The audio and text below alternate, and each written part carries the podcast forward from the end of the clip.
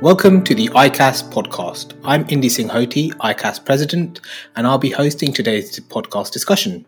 For this episode, I'm delighted to be joined by our guest today, Sharon Maina. Having recently graduated from the University of Glasgow with a first class honours in accountancy with finance, Sharon works as an accounts and audit trainee at Martin Aitken & Co. During our conversation, I'll be asking Sharon more about her chartered accountancy journey and more specifically, her experience of studying with ICAS and the support she received from the ICAS Foundation. Thank you so much for joining me today, Sharon. I'm really looking forward to our conversation. Thank you, Indy. Wonderful. So we'll we'll jump right in. Um, so, reflecting on the past few years and the unprecedented level of change that the world has experienced as a result of the pandemic, could you start by telling our listeners about your experience of studying at university during these very difficult and challenging times? Yes, the pandemic affected me during semester two of second year, making my last in person exams first semester of second year. And around March 2020, our in person classes stopped and all learning was moved online to a Zoom platform. This means that our exams were postponed and a lot of business school exams were cancelled. But accounting and finance went ahead as ICAS exemptions weren't needed. So by third year, luckily my university were more prepared for the new online structure. So during my my third year, um, the teachers created a timetable plan for all of us to follow as all learning was now online. And I found these were really helpful because they allowed me to structure my time a bit more. And now that the commuting element was removed from my day, I found I had more time to study and keep up with the online class tutorials. Thank you. Thank you for sharing a little bit about your, your journey there. And obviously, it was a very significant transition for many students across the entire edu- education spectrum. And you desc- described some, some challenges that arose there. I just wanted to ask then, what helped you to, to tackle those challenges or stay motivated during this period? I would definitely say staying organized um, really helped me tackle that difficult period. Um, by doing this, so I created my own work from home setup and I tried to stay motivated as now everything was online. So the responsibility really fell on you to keep up with the class. As the lectures, there was no more in person classes. So, yeah, it was really just up to you to motivate yourself and make sure you're staying on top of everything, given the material that the lecturers do give you at the start of the semester. So, yeah, I found creating my own timetable as well as obviously following the one that the teachers tried to supply us with, really helped me plan my study day a bit more. And I also tried to adopt a positive mindset, trying to do more than just study, as everything was locked down. So I started, for example, doing yoga at home or some light exercises or reading more books aside from accounting and finance related books. So uh, yeah, I would say definitely staying organized and keeping up with what an in person class timetable would be like is something I'd say helped me get through. Um, thank you, thank you for sharing that, and really good on you for taking that responsibility and accountability um, for your learning. But I think there's some really useful lessons there around staying organized, being active, and and and really con- continuing to pursue your wider interests outside of a work environment, um, just to help with, I guess, well being, which I'm sure many listeners um, can can relate to. And I'm sure some of our young CA listeners will be really keen and interested to hear more about your experience of starting a new role in accountancy. And so, how have you found joining the Martin Aitken and Co team? And can you tell us a little bit about your role as an accounts and audit trainee in more detail? Sure. So, I first heard about Martin Aitken through the ICAS Foundation, as I've been a member since first year of university. So they were advertising the summer placement opportunities for 2021 and I decided to apply. Luckily, I passed the two interviews and I worked there for the four weeks of June 2021. In this time, I worked in different departments each week. So, tax one week, financial services, accounting, audit, really getting a holistic overview of the firm. By this, I managed to understand how the different departments integrate with each other to deliver quality services to clients. And I would say the summer placement allowed me to make the link between theory that I learned at school and university relating to accounting and finance and actually practicing it in real life as those two are very different. So I think working at Martin Aitken during the summer really helped me understand more in depth how accounting is like in the real world. In terms of my role at Martin Aitken as an accounting audit trainee, I would say because it's a small, medium sized enterprise, I've been getting a lot of exposure. So, as a trainee accountant, my daily responsibilities, while they do vary because I am in training, I am typically involved in managing invoices, so inputting them into the accounting information system, dealing with accounts payables, receivables, and payroll administering. I'm also learning key areas of the company, such as accounts, bookkeeping, auditing. I'm also involved in preparing bank analysis and reconciliations. And I do this using accounting software such as Xero, Iris, my all of which I didn't have any experience or knowledge of before joining um, the firm. So I have found it very useful working there. And that's absolutely wonderful to hear, and I think it's it's really important to that you recognise that there's a theoretical learning and then the practical application and and and what that means during your experience. And it's wonderful to hear about the exposure that you've got to such a variety of different elements within finance function and that level of responsibility and and the learning in a very very short space of time. So I'm sure many of our young listeners will will, will benefit from that. Recent research shows that 16 to 24 year olds are some of the hardest hit by the lingering effects of the pandemic, and a large proportion of this age group feel hopeless about the future and that there is little support and limited opportunities for them. Can you can you relate to this in any way and what advice would you give to those that are, are feeling this way? Certainly. So it was very difficult um, to adapt to the changing environment because, of course, the pandemic, that's something that was unprecedented. No one knew that it was going to happen. We were all scared and going through the emotions at the same time. But I do recommend looking outside yourself, which may help reduce the feeling of hopelessness. I advise trying to see what you can do to help others, for example, who are maybe feeling the same as you or even worse for example, I chose to volunteer at the Royal Alexandra Hospital during my, the pandemic as I was mainly at home due to the regulations, which I did find sometimes to be quite isolating. But during my time volunteering at the hospital, I found it extremely rewarding and it made me appreciate the little things so much more and it made me grateful for the position that I was in health wise and if not volunteering, I would advise 16 to 24 year olds apply for working abroad opportunities, for example, like Camp America, Camp Canada, Camp Bali, Maldives, Tokyo, really anywhere. And it's a fairly easy process with a high chance of success. I had applied in 2020, but unfortunately, COVID did make it a bit impossible.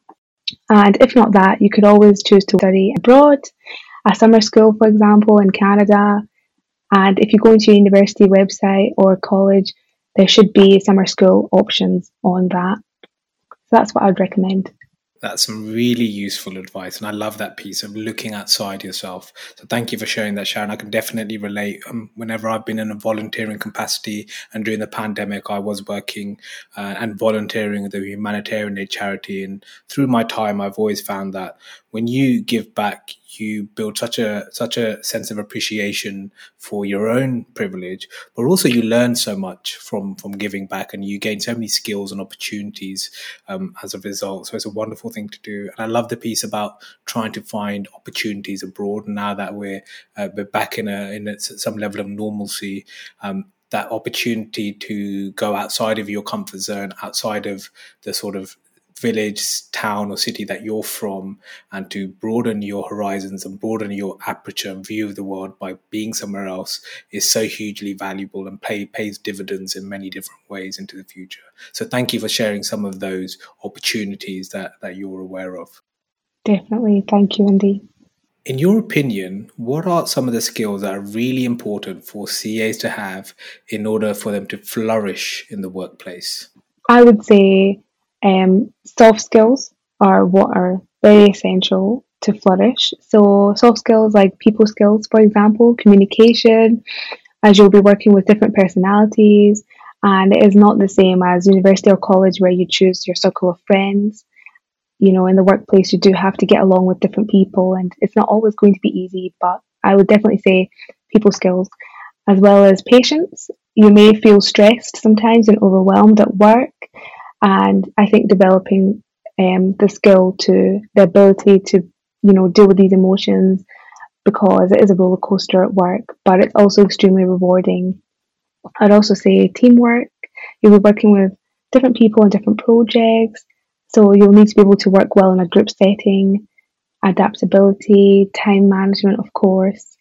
And if you can apply for spring weeks or insight weeks in second year of university or a summer internship in third year, you can really pick up on these skills early in your career through those work placements.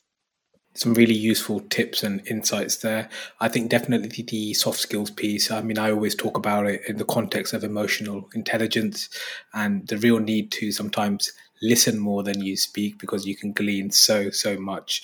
And that piece around patience and reaching out to others for help when you feel maybe stressed and, and trying to or, or, or with a particular challenge in front of you. So some very very useful skills there and, and really great to to see your and, and listen to your points of view.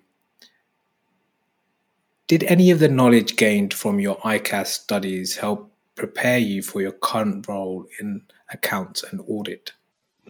Yes, so I studied TC Assurance and Data in my first year of ICAS, and I'd say this allowed me to understand the processes of internal and external auditing in particular at length, which was very useful when it came to doing this in practice.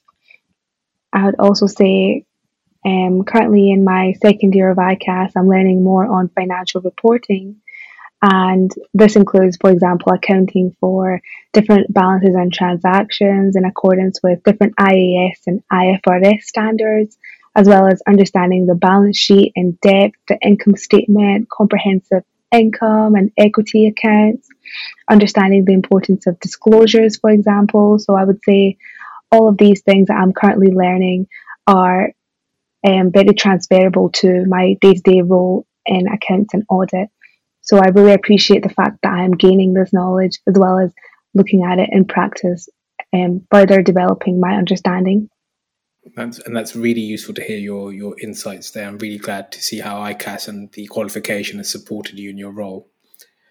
Following up from that question, I'd really like to understand how the CA qualification may have supported you with your own financial knowledge and confidence. Yeah, thank you, Indy. I would definitely say the qualification has improved my financial literacy. I am now more aware of financial concepts. I would say that this has reduced my financial stress and anxiety as I'm more confident around, for example, what is a mortgage, what is a bond. Uh, I can definitely I have the ability to make better financial decisions as a result of the qualification. I read the Financial Times now and actually understand what they're talking about. Um, I've also managed to reduce my expenses, for example, through better managing of my money. Thank you for sharing that, and I think it's a, it's an aspect of the qualification that we don't talk about enough. But it has the CA qualification is a it's a very very powerful way to improve financial literacy and confidence, which not only helps you in your career but wider aspects of life and key milestone moments in your life. And it's wonderful to hear hear that from your perspective. So thank you, Sharon. So as you mentioned earlier, you've also volunteered at the Royal Alexandra Hospital, and that's very commendable. And I imagine finding the time to do that could have been very, very difficult. What did you get out of being a volunteer, and would you encourage others to do the same if they can?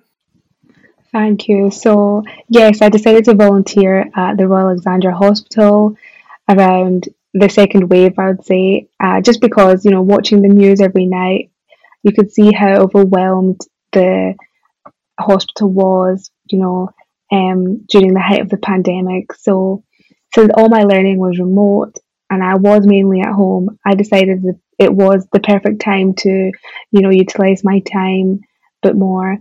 So, volunteering at the Royal Alexandra Hospital, especially during this time, shaped me immensely, I would say.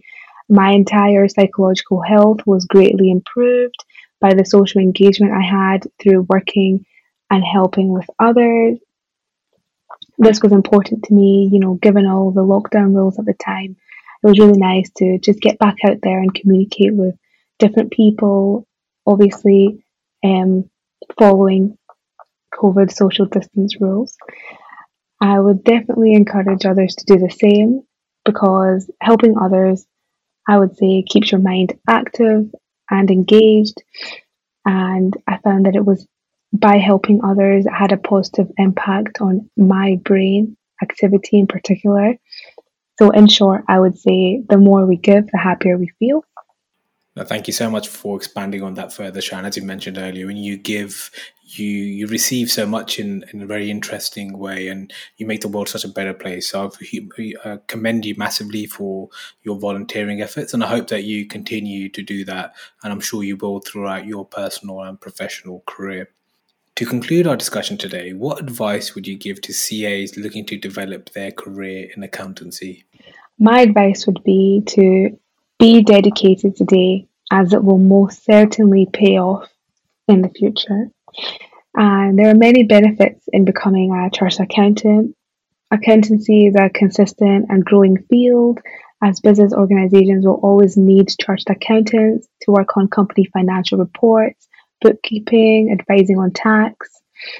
Qualifying as a CA can open so many career opportunities, I would say. And I would also say it's a secure profession, as many companies of all sizes do need CAs. My career in accountancy so far has been both rewarding and challenging, as I am working as well as studying at the moment, but definitely worth it. I'm enjoying every minute. Thank you for sharing some of your insights there, Sharon. Sadly, that's all we have time for today, and it's been wonderful to hear about your CA journey and your plans for the for the future. If our listeners would like to get in touch with you, how can they do so? Um, of course, it would be great to hear from anyone who's listened to this podcast. You can get in touch with me through my LinkedIn, Sharon Maina. And that's all we have time for today. If you enjoyed listening to this episode, please share it on social media and help spread the word. Until next time, thank you for listening and take care.